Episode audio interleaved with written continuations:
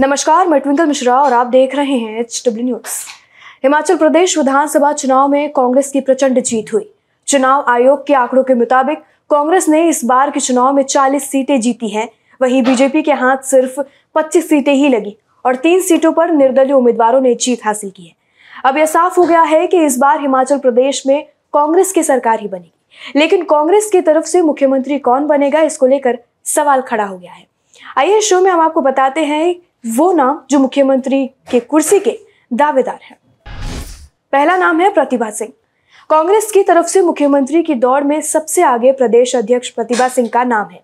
ये चुनाव भी कांग्रेस ने प्रतिभा सिंह का नाम आगे रखकर ही लड़ा है।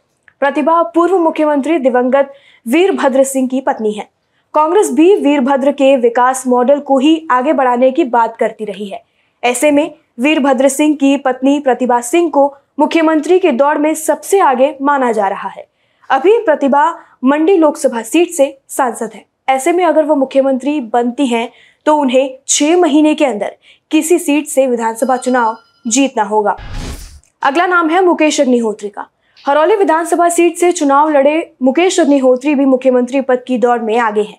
पिछले पाँच साल मुकेश ने हिमाचल प्रदेश विधानसभा सीट में नेता प्रतिपक्ष की भूमिका निभाई है। मुकेश लगातार पाँच बार विधायक चुने जा चुके हैं। अगला नाम है विक्रमादित्य सिंह का।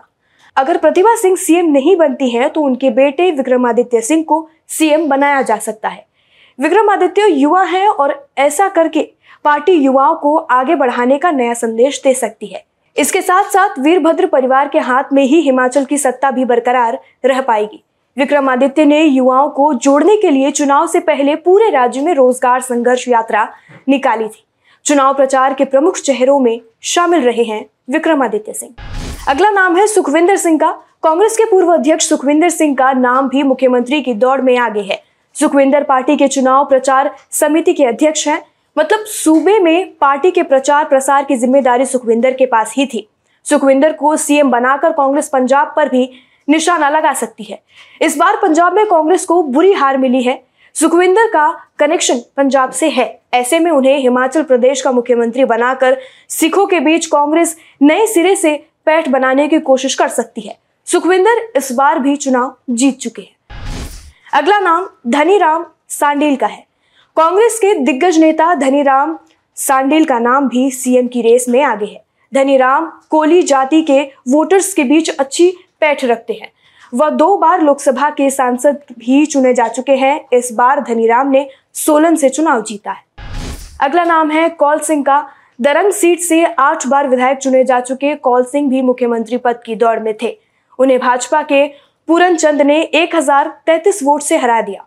इस हार के चलते मुख्यमंत्री पद पर उनकी दावेदारी को ग्रहण लग गया है।